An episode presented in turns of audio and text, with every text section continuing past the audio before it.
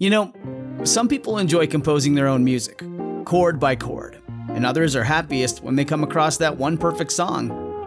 Work is not a lot different than that. Whether you prefer building your own workflow or using a pre made template, with Monday.com, you and the team can work in a way that's comfortable for everyone. Tap the banner to go to Monday.com and build your own amazing workflow, or find an awesome template. No judgment. Hi, it's Amy Newmark with three of my favorite episodes about mothers, grandmothers, and raising kids as we get closer to Mother's Day weekend.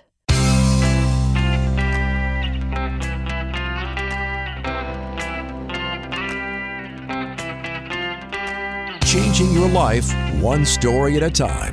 This is the Chicken Soup for the Soul podcast with editor in chief, Amy Newmark.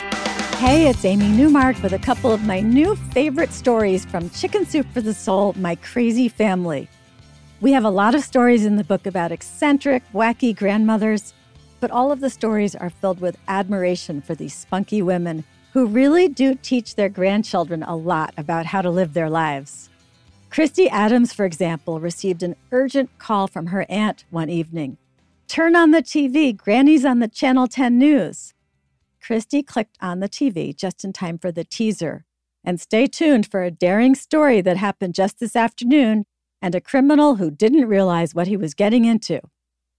Well, it turned out that Granny had made a sandwich run for her office and was stopped at a red light downtown. She had her car window rolled down to enjoy the breeze when a man rushed up to the driver's side window intending to carjack her. Now, what the would be carjacker couldn't have known was that this woman simply wasn't a granny.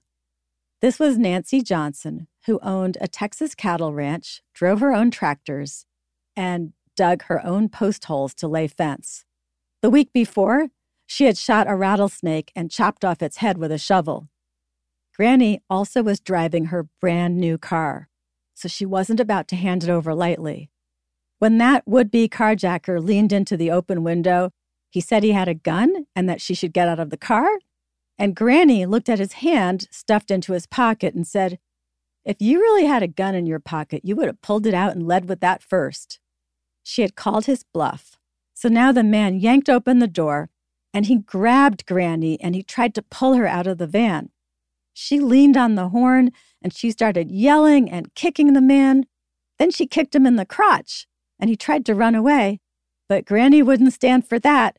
Now it was her turn to grab him, which she did as she yelled for some bystanders to help her hold him down. They pinned the man to the sidewalk, holding him there until the police came. Christy says a silver haired woman who loved being out on her tractor as much as she loved making brownies and crocheting had just made a citizen's arrest. Christy says this was one of the many lessons she learned from her grandmother. She says, she encouraged us to push boundaries and expectations, but even more so, she taught us fearlessness.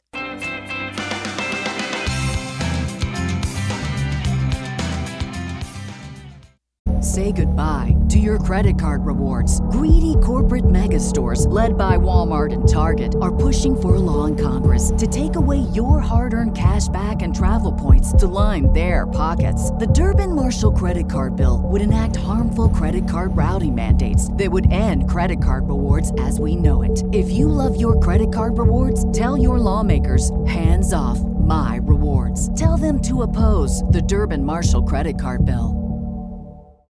Christy's grandmother was a spunky woman who worked hard and wasn't about to let it be taken away from her.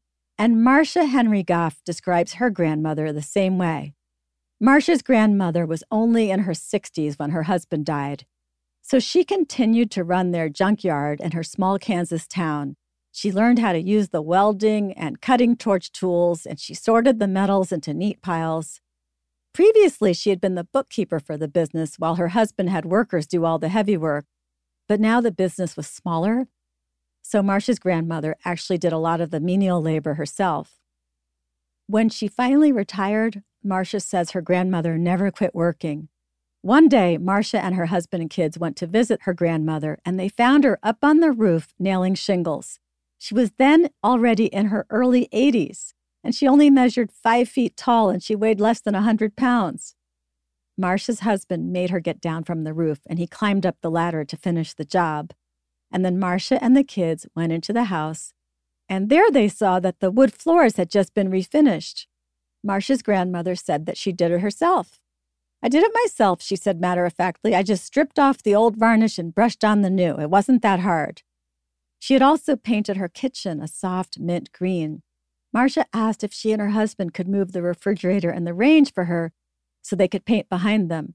But her grandmother said, Why, honey, I already did that. Well, how had she done that herself? She had gone out to a pile of scrap metal, found a steel pipe, hoisted up the appliances, and rolled them out. When the paint was dry, she rolled them back. Back in the living room, Marcia noticed a baseball bat by the door. Her grandmother explained, Our neighborhood has been having trouble with burglars lately. If one comes here, I'll hit him with the bat. Marcia says that her grandmother eventually slowed down a bit. At age 86, when she climbed a tall pear tree, she asked her older sister to act as a spotter. And when she fell out of the tree, which was about a 15 foot drop, she just lay there on the ground and her sister couldn't revive her. So her sister went inside to call the mortuary. But as she was talking to the funeral director, her sister walked in the back door. After that, Marcia's grandmother went to the doctor, who tried to get her to promise not to climb any more trees. All she would concede was that she wouldn't climb any more pear trees. She lived another five years after that, leaving behind a very impressed granddaughter. I'm Amy Newmark. Thanks for listening to the Chicken Soup for the Soul podcast today. Please make sure you subscribe to it on Apple or Google or wherever you like to get your podcasts so that each new episode will be automatically downloaded into your phone.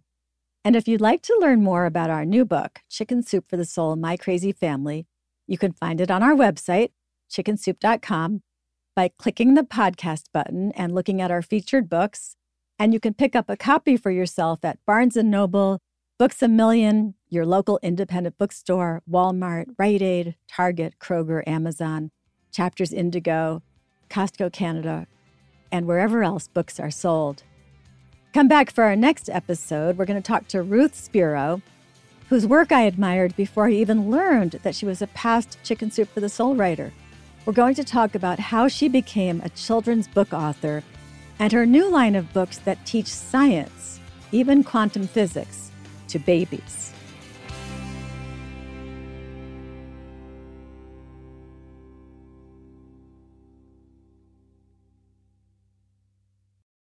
This is the story of the one.